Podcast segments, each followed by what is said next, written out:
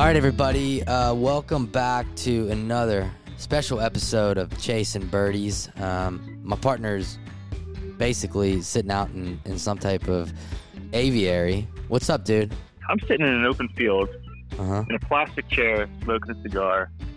Hmm. And, uh, you know, after this past weekend that we just had, well, two weekends ago, I guess you could say, uh, we didn't chase enough birdies. So I'm out here chasing them barehanded. There you go.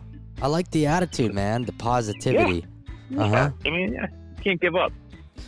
So what else is going on, man? Every, talk to me. It's U.S. Open week, bud. Yeah, I tell you, man. I, it's sad because we already have two under the belt after this one's over. You know what I mean? No, Mhm. three. I'm sorry, three under the belt after this one's over. Three majors, Mm. uh, gone with the wind. But the U.S. Open's going to be exciting out at Torrey Pines this year. You know, our guest today actually is really excited because it's a home event for him. Aaron Dill from Titleist Golf Mhm. tells some really cool stories. But before we get into that, who are you thinking for the U.S. Open, bud? Oh man, I really, I really would like to see JT try to win it. I know he's kind of struggled of late, but it'd be nice. I mean, it'd be nice to see Xander win it just because you know it's his hometown. But I don't, I don't think I'm gonna be riding the uh, Koepka or DeChambeau train anytime soon. Too much drama, man. It's like two two Yeah. girls fighting. Well, it's it's that new money that they're putting out for marketing from the social media PGA Tour. I get it. It's great. It's fun. A little annoying that those two individuals because um, again, I'm not a fan of either. Yeah, But, hey, you, it's like like DeChambeau kicking people out because they were calling him Brooksy at Memorial. Yeah. I mean, that's that's dumb. You know, it, it's all stupid. It is, but you know, at the same time, the fans want to stir the pot a little bit, and you know, with that new tour or the, the I guess what whatever you called it, that um, money money pool thing. There's one guy that moves the needle and will still move the needle despite not even making it into this year's U.S. Open, and and you know who that is, Big Dick Rick. Mr. Rickie Fowler. Big Dick Rick. Big Dick Rick. See, Anyway, you'd be thrown yeah, out. You'd be thrown out, Yeah. bud. I would. And you know what? I, I, I feel bad for the guy because he's just struggling, man. And but you know what? What I really like to see is that after he missed it by one shot, there was a photo of him signing autographs in the dark for kids. And and again, he realizes that golf's just a small part of his life. It is. I mean, these kids make who he is. It was good to see. I'm actually looking right now. You got Koepka at plus one thousand. Mm. Rahm's at plus 1150, DeChambeau plus 1300, Spieth plus 1300, DJ plus 1600. Oh, wow, that's good value. Yeah, you go all the way to the bottom, and you can get Andy Sullivan for plus 10,000. Mm. But Mm. I'm, I'm with know. you, man. I, I kind of like the uh, Patrick Cantlay or Yeah. Justin Thomas pick. Coming off a Um, nice win. Cantlay's strong. It's in his home state of California. Played at UCLA. Well, Don't be surprised, boys. But you know what? We we got a big week. we got a big week, Bud. We got we got we have a big announcement for our for our fans out there. Mm. You've never looked so good last weekend, bud. It's a it's a Pete Dye member guest. I mean, you were oh yeah. you looked really sharp in that Holderness and Bourne. Uh You know, solid the, the solid white and the solid Carolina blue. You looked dapper, Uh huh. and it fits you good. Yeah. Yeah. I mean, it's a good tight fit, man. It's got that athletic, athletic feel, and But still looking classy, which is hard for you. right, right. Well, you know me. I'm a little, I'm a little edgier. I'm a little more Yeah. laid back. But yeah, that's that's the thing about it. It's it's, you know, it's really good. And when this podcast drops, we're going to be flying back from Bettinardi Golf. Yeah, we got good session going on with them. They're going to be a partner of uh, of of chasing birdies, which we're really excited about. I have used Bettinardi Golf putters for years. Uh, I've used the same putter for the last three years, which is a shocker because I change putters like I change my underwear, Mm. which is often. So we're really excited for these two partners to be a part of the Chase and Birdie family. But for today's episode, man, Aaron Dill.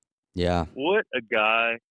And I know that you loved it because your your wedge work, some of the best that I've seen. I know that I could have used some wedges here at the Mm. Dynamic Guest Boys.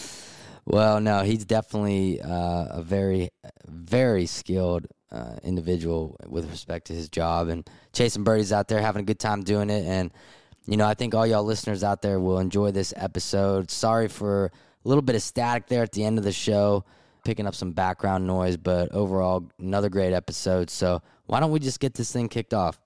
Let's roll. As you all know by now, Chasing Birdies is proud to be partners with Holderness and Bourne. Check them out online at hbgolf.com. Holderness and Bourne makes fabulous pieces that help you look good on the course, even if your game is not up to par. Check out their new arrivals now for this golf season. Also, head on over to chasingbirdies.com to get some custom Chasing Birdie gear from Holderness and Bourne. We'll continue to drop these pieces through every season. That's chasingbirdies.com and Holderness and Bourne at hbgolf.com. All right, guys. Chasing Birdies, we're back, and we have a guest today, unlike any other we ever had. Um, I know you're super, super stoked. yeah, I mean, when you go on to the uh, TitleistVokey.com website and, and you just see who is Aaron Dill, the, the line beneath it says, the man behind every Vokey wedge on tour. Aaron Dill. Aaron, what's going on, my man? Hey, thank you guys for having me. Oh, dude, thanks, thank you for carving out some time with your busy schedule and joining us. No worries, man. This is great. So, Aaron, how did this all start? I mean, where did you? How did you get into the golf business? You know, again, you've been here for for a long time with Titleist. So, tell us a little bit about how it got got into the Titleist world. Yeah. So I think like like anybody who plays this great game, you know, we all get uh, we all get a taste of it from somebody in our families, our dad, grand, you know, our grandfather. Who knows? Maybe maybe it's just a family friend, but you know, we all kind of get started really young, and we get this we get this bug, and you know, you hit one good shot and you're hooked. Mm-hmm. Um, and that's kind of the way it worked for me. My dad exposed me to the game when I was real young, and for me, it was just it was a fun way for us to hang, and it grew into a you know sort of a love affair with the game of golf, and then uh, into a into a livelihood or a way to support my family. And so I left high school and I went to a golf school in San Diego. Hmm. And when I finished there, I kind of wanted to expose myself to as many different things as I could. You know, so I was in the retail side, the teaching side, the club pro side, and I did all these different things because I didn't really know what I wanted to be or what part of the golf industry I wanted to be part of. I always loved equipment and I always loved working with people and trying to help people play better. And that, you know, that's always been sort of the, the driving force of, of me in this industry is just trying to help people enjoy the game more. So when I was doing all that stuff, I got a call from a gentleman named Steve Pelisek, who's our president of Titleist Clubs. And at the time, he called me up and he said, Hey, we have this really interesting job that we want to tell you about. And so I went down for an interview, and I had no idea at the time that he was going to call. It was it was actually I was referred by somebody else. So I got the call, went down and met with him, and he said, "We've got this this uh, program called Fitting Works, and it's a little tour van that you take up and down the west coast of California. You'll hit Southern Oregon, you'll hit a little bit of Arizona and and Nevada, and you guys will fit at some of these great clubs, and you'll give them the tour experience." And I hmm. thought this is so cool. I was a young guy, I was single, and it was sort of that that entry into, in in my opinion, the the greatest golf company in the world. So, you know, I did that for about two and a half years, and as I was doing that, I was hanging out with Bob Vokey because Bob was so great. He was so kind to me, and he and he let me, you know, work with his team on the floor at the tour department, and he taught me how to polish, and he taught me what to look for, and and that sort of really started this this love for wedges. You know, I loved all equipment, but but getting to hang out with with a legend like Bob Vokey and and get to pull from him and um, absorb, absorb his passion and his drive to to help people really inspired me to do the things that I'm doing today. So, you know, it's sort of in a in a quick sort of way. That's how I got started with Titleist. Yeah, uh, having Bob Vokey as your mentor Hmm. in the golf world is as big as it gets. Yeah. I I mean, the guy's an absolute legend. You couldn't hope for a better guy. I mean, if if you know him like I do, when I first met Bob, you know, he was well, he was more like a mythical creature. He was like a unicorn. You know, like he didn't really exist. It was just a name on a on a golf club. But when you meet the guy and you begin to realize that he is just like you and me, he's he's kind and humble and appreciative, and he comes from um, you know from from a small town in Canada, and and you know he just wants to help people, Mm-hmm. and it's uh it's really it's a really wonderful way to be mentored in this industry and and and you know sort of get your start. Yeah, I mean, there's no one else that you would rather be be next to or ha- have it in that regard uh, on your side. So, I mean, that's such a a, I guess, propelling um, partnership, so to speak, and in that it really geared you up, kind of gave you the tools necessary to to elevate your personal career, I guess, to the next level and be involved in, in wedge making on now a worldwide tour level basis. I mean, that's that's pretty badass, man. It's pretty cool, and I started this job in 2005, and Hmm. I've been doing it for a long time. So, yeah, to, to like you said, to be able to have a, a great mentor, work for an incredible company like like the Acushnet company, Mm-hmm. and sort of pull from that whole thing and, and build build off of it. I mean, it's been a, a dream come true for me. You know, for the listeners out there, um, I was getting fitted a couple years ago from Titleist, and I talked to Aaron on the phone about my wedges. I'm I'm pretty particular about my wedges, and I've played Vokey my my whole life. But um, just talking with you on the phone about, hey, these are the types of shots I hit. This is the ball flight I'm used to seeing. This is the kind of reaction I want from the ball. It's like you were there with me, He fit you right over the phone. right over the phone. It's incredible. and and when I got when I got out there and I was explaining that to Joey Saywitz, I, I think that's how you say his last name, that hey, my wedges were taken care of because I talked to Aaron. I think at one point he didn't really believe me, but I said no, really, and this is what he's recommended. And when we went down that path of hitting those wedges, dude, it was spot freaking on. I mean, I have the setup, the same setup that you and I spoke about two years. So, I mean, it's the you you know your shit, man. So, um, I love it. I love it. Well, thank you. You know, it's you do you do something long enough, you you eventually begin to uh, to get pretty good at it. Uh, you know, being exposed to the, PGA Tour, the European Tour, the LPGA Champions Tour, and then players like yourself at the M level, you know, you, you begin to sort of see those trends and those habits, and then you can uh, you can you can diagnose almost like a doctor would Mhm. um, issues and, and strengths and weaknesses, and you can choose the right models based on those things. Well, that's the thing. Whenever you and I had a conversation, I'm not good enough to realize a lot of the things that you were talking about. But the number one thing that I told you when I opened my 60 degree, I want it flat. I want no space between uh, leading edge to ground. I basically told you if we're at Oakmont Country Club and I'm in the front of one green, I want to be able to be in the fairway, lay it flat, and hit it hit a 60 there. That's my go-to. And you got Mhm. me into the L grind, which it, it is so good. I love that thing. Well, good. I'm glad. And it's it's funny. Like it's easy to say, hey, you know, I want less bounce, and here's the lowest bounce thing we have. But it's all about finding that perfect balance because we we never want to try and make a shot that we want to hit better. We always want to look at some of the issues and mistakes and, and address those things first. Because if you have better misses and mistakes, you're going to strengthen the rest of your game just based on confidence mm-hmm. alone. So you know, it's all about finding that perfect balance. Now move it to the PGA Tour. Are the are the guys? Do they already know what bounces they want, or is it based on the course conditions? Because you, for the people that don't know, Aaron comes into every tour event Monday through Wednesday, and he is basically all hands on deck for the tour players and their needs.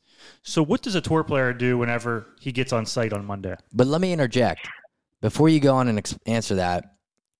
Explain what bounce is because I, I know there's a lot of listeners out there that really don't understand bounce. So when Jonathan says bounce, you know, elaborate a little bit on that.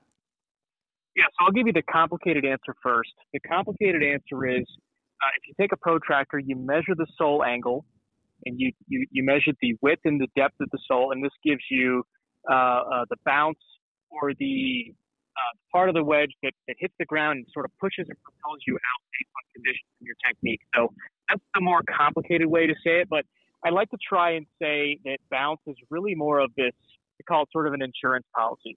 When you're playing great golf, you you can do anything you want, but it's those times when the conditions get softer. You play into grainy conditions like Bermuda or sand-based soils, or maybe you're just you're you're not a very accomplished golfer at the time. You know, the bounce is there to help you. It's there to save you, protect you, make the difficult shots just a little bit easier. Um, but of course, you know, like Bob used to say, and he's told me this for years, and we've, we've sort of changed the slogan, bounce is your friend. Uh, it's really about finding the right bounce. So finding the right bounce is your friend. And that's where some time practicing or working with a PGA fitter uh, or working with somebody like myself who can diagnose based on what you do, your strengths and weaknesses, and the courses you play on. You know that that bounce is going to be there to um, to not only give you some forgiveness, but also some versatility when you need it. So again, it's about finding the right combination for you. So getting back to Jonathan's question, a lot of the the tour guys, I mean, are they kind of already knowing what they want, or do they still rely on you to kind of, hey, look, what should we do here? Yeah, well, you know, to, for, with all due respect, some of the guys think they know. Um, fortunately for, for me, it gives me a job. I, I get to go out there and I get to help these guys. So I would say the majority of, of, of the players I get to work with, they they will call me and say, "Hey, what do you what do you think?" Before I can diagnose properly and, and give them the right club, I need to go out and do a little homework for myself. So every Monday, I go up to the golf course. I will ask several questions to several several players. I'll say, "What what are you experiencing out there? What are the bunkers like?" Um, I'll look at the grass conditions. I'll look at the type of grass. I'll look at where we are in the country and see how much, you know, either clay or compact soil there is versus sand-based soils. And I'll look at the the weather patterns. I'll look at a whole bunch of different things, and that'll give me a better idea of what I think will be the stronger models that will be, you know, sort of working in the rotation that week. Wow. And then and then I'll tell the guys, hey, I'll, I'll go listen. Before we can do anything, I need you to go out and play this golf course. At least play nine holes. Play with what you brought and then when you're finished, give me a call, and then we'll we'll sort of circle back and we'll say, this is what I experienced. These are the types of things that I'm seeing. What do you what do you think?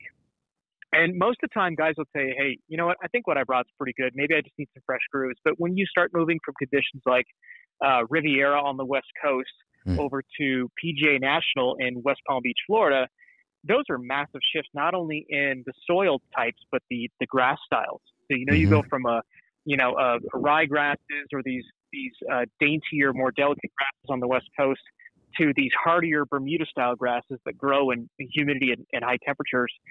And so you're having to change out these different bounces based on those things. So doing a little homework before I start making these educated guesses is is, is got to happen first. And then once those guys have a chance to play nine holes, then we can sort of circle back and say, okay, based on what you've told me and what we're seeing on the golf course, this is what I think you'll need. And usually nine out of ten times we, we get it right. Yeah, so you're basically helping the guys chase some birdies out there, which is which is awesome. Now, do you have a lot of tour players that's I guess switch? I know Ryan asked this, but in a different way. Do they switch a lot of their bounces or grinds depending how they're playing too? If they're if they're playing really well, are they going to get a little more aggressive on the bounce? Um, I know that I, I listened to you on a other podcast where Adam Scott's basically used the same bounce on a 60 degree for the last eight years, and you finally got him switched over. Yeah, so I'll give you a couple of examples of how guys might do it. Right, so it seems to me over the years that the the, the players that are higher on the PGA Tour World Ranking list or the or the official World Golf Ranking list, those guys tend to play with the same 14 clubs um, every single week, regardless of the conditions, unless you have this huge shift, right? So going from say, um, you know, Florida to maybe an Open Championship, uh, you know, like a St. Andrews style of venue, you know, those are huge shifts in conditions. Or in Augusta National, those are those are major changes, and that's where we have to we have to you know give these guys something that better fits those styles of golf course. And so guys like Justin Thomas, Jordan Spieth, Adam Scott, those guys will play the same 14 clubs. They might experiment, but it takes a lot for them to make that decision. Like, hey, I want to I want to try a couple different things. Something really has to be off um, not only in their technique or maybe their confidence, but in the golf course they're playing. But then you have this other group of players that they're looking for something. Maybe it's a, a slight advantage, a shot here, a shot there. Maybe it's just a little bit of confidence here and there. Some guys just love to try stuff. They love just to tinker with equipment. You know, that's the beauty about the tour van and, and the, the reps that work on the PGA Tour is we're there to help these guys try and build the best 14 clubs they can that'll help them be successful. But, you know, for me on my side, it's really about um, also learning from the strengths of the product that those guys are testing. So I can take that information home and we can better design and use that information uh, in our in our future development. So those guys that you mentioned, JT, Jordan, and Adam. I mean, they they pretty much it's the same 14 no matter what. I mean, you mentioned Riviera, that Kikuyu grass or Kikuyu, whatever they call it there. I mean, I played there in November. That thing, that that, that rough is tough. It's yeah, it's it's it's a weird grass. Yeah, so you know, you would think in different conditions they would be more open to modifying the setup, but at the same time, they know their clubs better than anyone else, so they know what they have to do to kind of get that feel going. So uh, that's really interesting, though. Mm-hmm.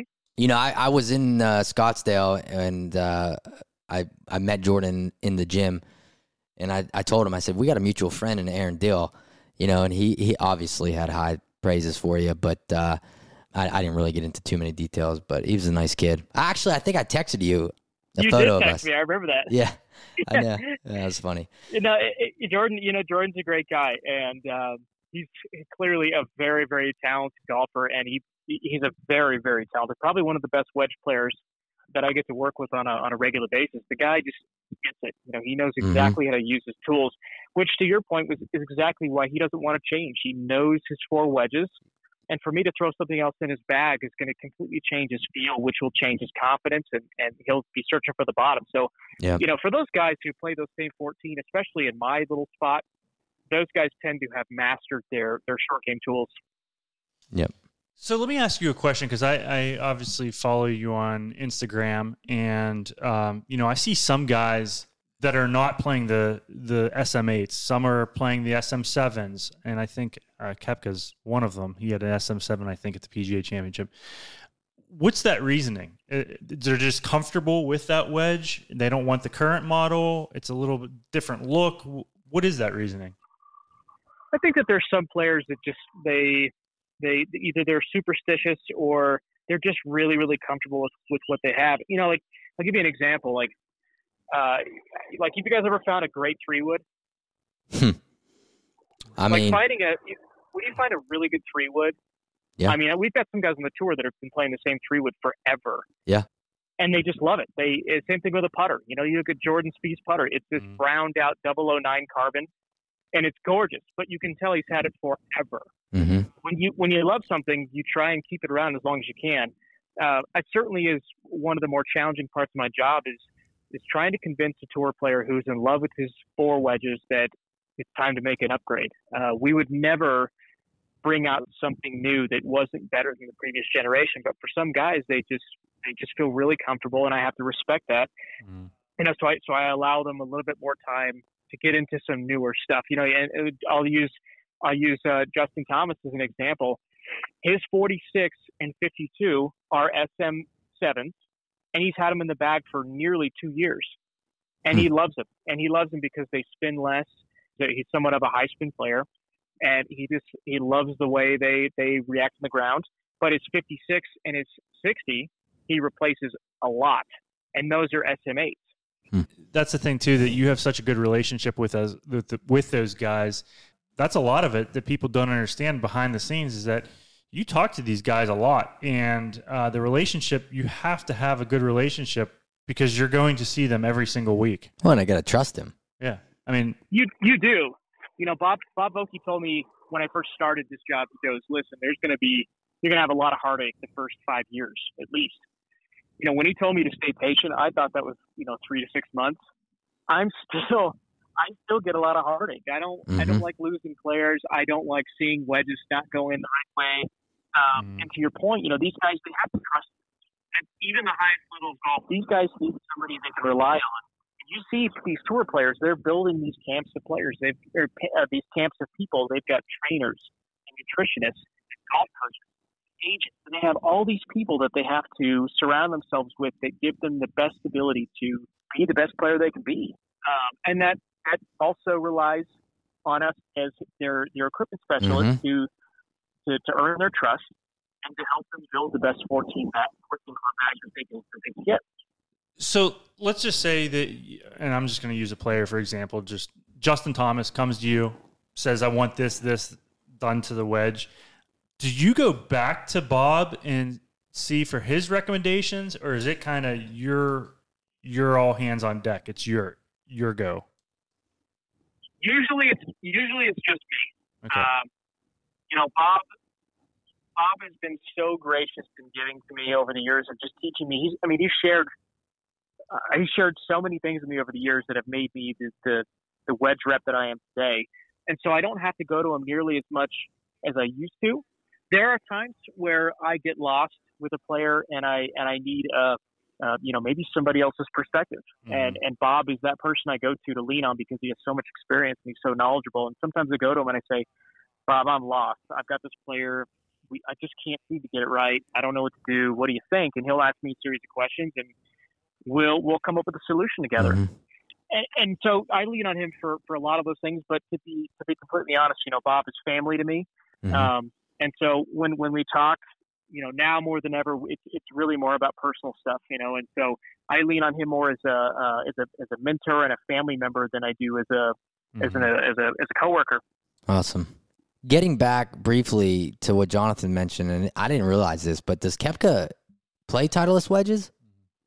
yeah. Yeah, he does. Yeah, he plays he plays two SM8s, 52 and 56, and he has a uh, a custom 60 that we've been making for him since he started on the uh, the European tour, and and he's been in that one ever since. You talk about somebody who fell in love with the wedge and doesn't want to let it go. He's one of those guys, and and you see him hit it, and you realize why. He just he, he gets it.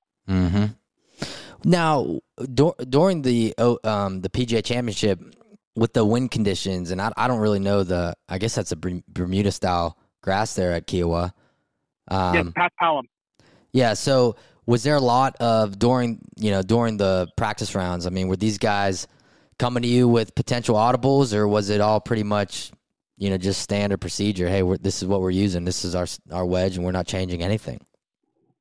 Yeah, I'd say for the most part, uh, guys played. They as we as I as I say, they danced with the girl they brought. Mm-hmm. Uh, so they go. so they they usually play the same ones. They will replace a lob wedge because when you get to a PGA venue like Kiawah, you begin to realize that these greens on this coastal part of the country are very firm. You're also on past Palom, which is cut super tight. So having spin is really important. Number one, but number two, having a bounce that fits those firmer, tighter conditions really helps. Paspalum's kind of funny at the conference because you'd expect it to perform a lot like your standard uh, Bermuda style grass with a lot of grain, but it didn't. It didn't really have a, a very grainy feel to it. Um, They had cut it so tight that they were getting a lot of runoffs. As you guys saw, you hit it into a green, it would it would roll off the back and into the, you know, that first cut. These guys are really more interested in making sure they had enough teeth and and the right amount of bounce, which is which is typically on the lower side. So a lot of 60 T's, 60 L's, low bounce K's, things like that. These guys were were getting quite a few of those. So uh, the other part of it is they were so busy trying to find the right combination into the wind, they were taking the wedge out to add in a two iron. So there were different different directions they were going. It wasn't so much a wedge driven week as it was more of a um, I got to find something that gets under the wind, but I also have to find a wedge that spins and allows me to slip under the ball easier on these firm conditions. Wow. To have that kind of problem. You know what I mean? That's crazy. On average, for the amateur golfer, how often should they change their wedges to get fresh grooves? Or is that just, you know, something they need to kind of police themselves? No, that's a great question. Um, I think a lot of players, like you know, you go to you go to these private country clubs, you go through the bag room, and you realize, oh my gosh, this guy's had a wedge for five years. And when you when you give a player who's who's had the same sixty for five years a new wedge, it's mind blowingly different. It's lower it's lower launching, it carries further, and it spins, and it's it's pretty cool. And I usually tell players, I go, listen, if you are using a four wedge setup, 46, 50, 54, 58, we'll use that as an example. You can use one 46 a year, one to maybe two 50s a year, two to three sand wedges, and three to four lob wedges. That's what we do, what we do on the PGA Tour. But when you start getting to the higher lofted stuff, the strike is more oblique. So making sure you have teeth that can work with that golf ball, it makes a big difference. So we usually tell guys on the PGA Tour, you know, we, we probably need to replace that 56 or 54 and 60 uh, much more than you think. But I usually walk by walk by tour players and say, hey, we haven't replaced that 60 in two months. Let's take a look at it. I'll ask them a series of questions, and, and we'll we'll make that adjustment. So that's part of the job too, is making sure these guys have fresh grooves. And I always tell players um, at the AM level or the club level, you know, you should sort of be approaching it the same way. So if you're playing 75 plus rounds a year, be aware that you're probably going to need to replace that sand and lob wedge a little more I'm often. getting new wedges today. Once every you know two to three years. Well, well, Aaron, uh, Titleist doesn't know it, but you just sold, sold a few uh, few Yeah. sets of wedges here. Ryan's on Vokey.com looking at wedges. Yeah, I need to I need to send my specs down to um, Chris or B Higgins or Tash and tell him order me two sets of four wedges. So I'm gonna have eight wedges coming. I love it. Uh huh. So with the U.S. Open coming up and it's at Torrey Pines this year, do you think that you're going to be pretty busy, or I mean, the fact that you're kind of coming from a, a major, what will be three weeks apart, do you think the guys will be dialed in, and you have to? What's it going to be like that week? So I'm fortunate that, that it's a home game. I live in North San Diego County, so we'll have not only that to look forward to, but we'll also have our tour facility right there where we can we can go in there and get things done. But uh, you know, U.S. Open is one of the most challenging places and you know tournaments that these guys will will face, not just because of the, the stress of it being a major, but the severity of the property and how they set it up.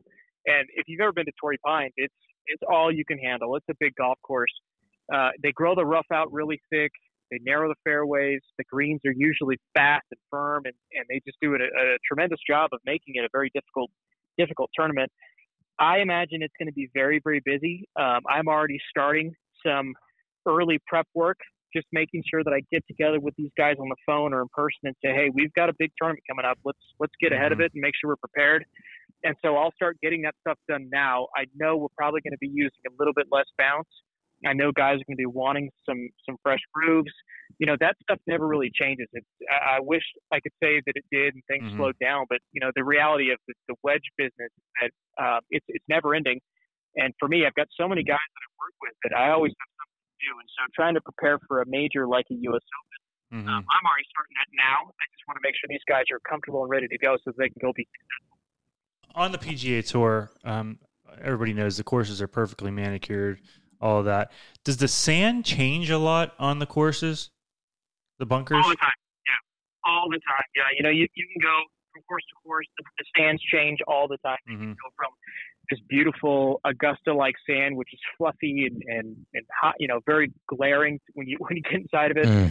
to a, a more grainy, coarse, heavy sand like you would see at uh, you know at a Kiawah or at at Innisbrook Copperhead, you know, style sand. They have a couple of different sands there, so you know it just depends. And those are those those are those questions that I have to ask myself when I get to these venues: is what kind of sand are we dealing with?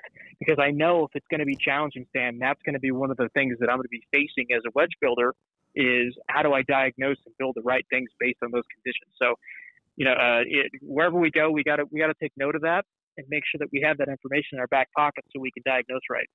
Hey, I got one for you. So, and that's going back to the sand talk. I mean, Mickelson hit that bunker shot on Sunday out of the sand and had it landed soft, little check, and rolled in.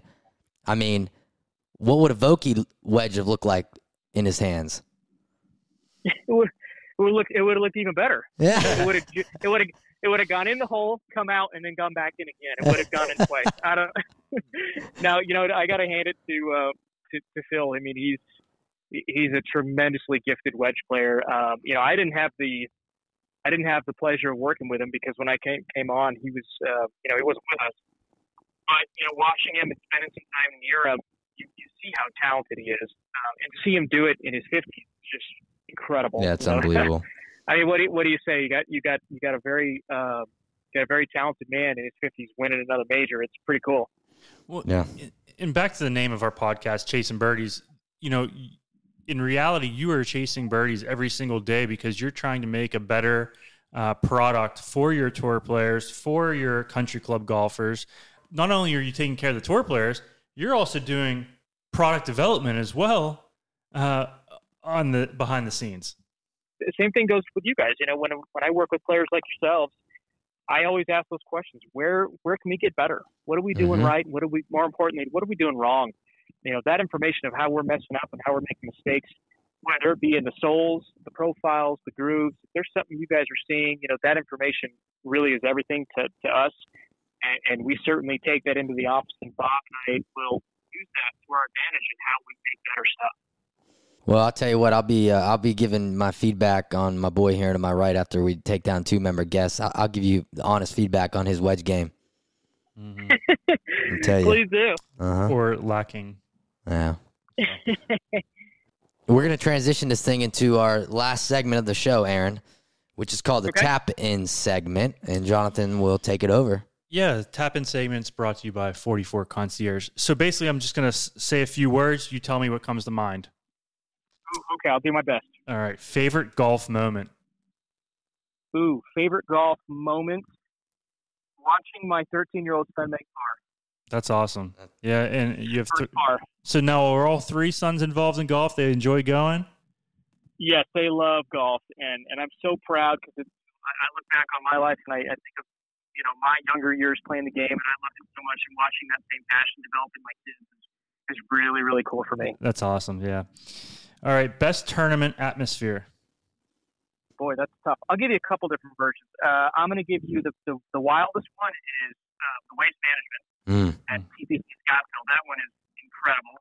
Uh, but Augusta National is really tough to beat. The Masters, uh, if you've never been or seen it, it is Just classic. one of the most I mean, it- it's one of the most memorable, mind blowing uh, experiences in the game of golf. I mean, it is the most perfect, beautiful golf course with everything thought up. I mean, it really is spectacular.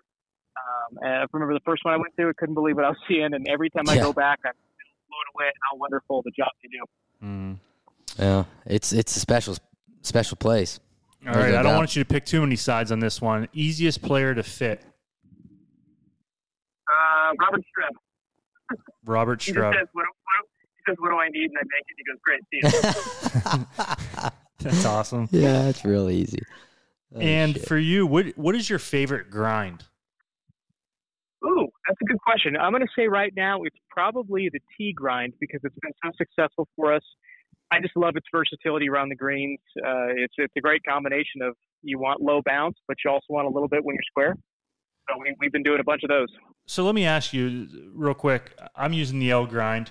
What what's the difference between the T and the L grind? I know there's they're both four degrees of bounce. So Yeah. So the the question I would ask you is how uh, first of all, what are your, what are your golf course conditions like?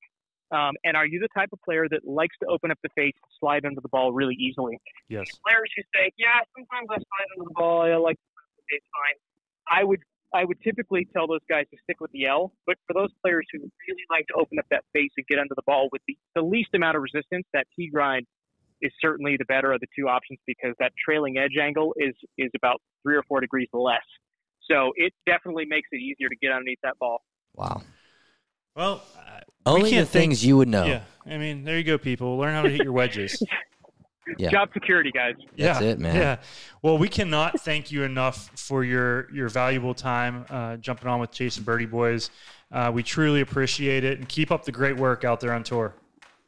Guys, it's my pleasure. Thank you so much for having me. Hey, man. Thank you, Aaron. And uh, enjoy the rest of your week and have a great weekend. I will do. Thank you. Thanks so much. Man, what a what a really good guy, huh? He's the best. He is so nice, and uh, I think the more important thing is that he truly loves what he does. He does. And those tour players, some of the tour players, and oh, most of them don't get paid to use that product that he's providing to them. And it's truly it speaks about the relationships he He has. he uh, develops. hmm It's nice to see that passion of someone. You know, I think that's the one of the things about life when you get into a career. A lot of people just feel like they got to go in and punch in, punch out, and that takes away from quality of life. And then when you realize you love doing something and you can do it, uh, it makes life that much better. And I think um, Aaron kind of exhibits that with respect to, to what he loves and what he does. It's it's great, man. So, Mhm. And and I know you know your perspective. I mean, you know, you're you're you're pretty much in the wedge market often because trying to do different shots and you know blade balls over the green.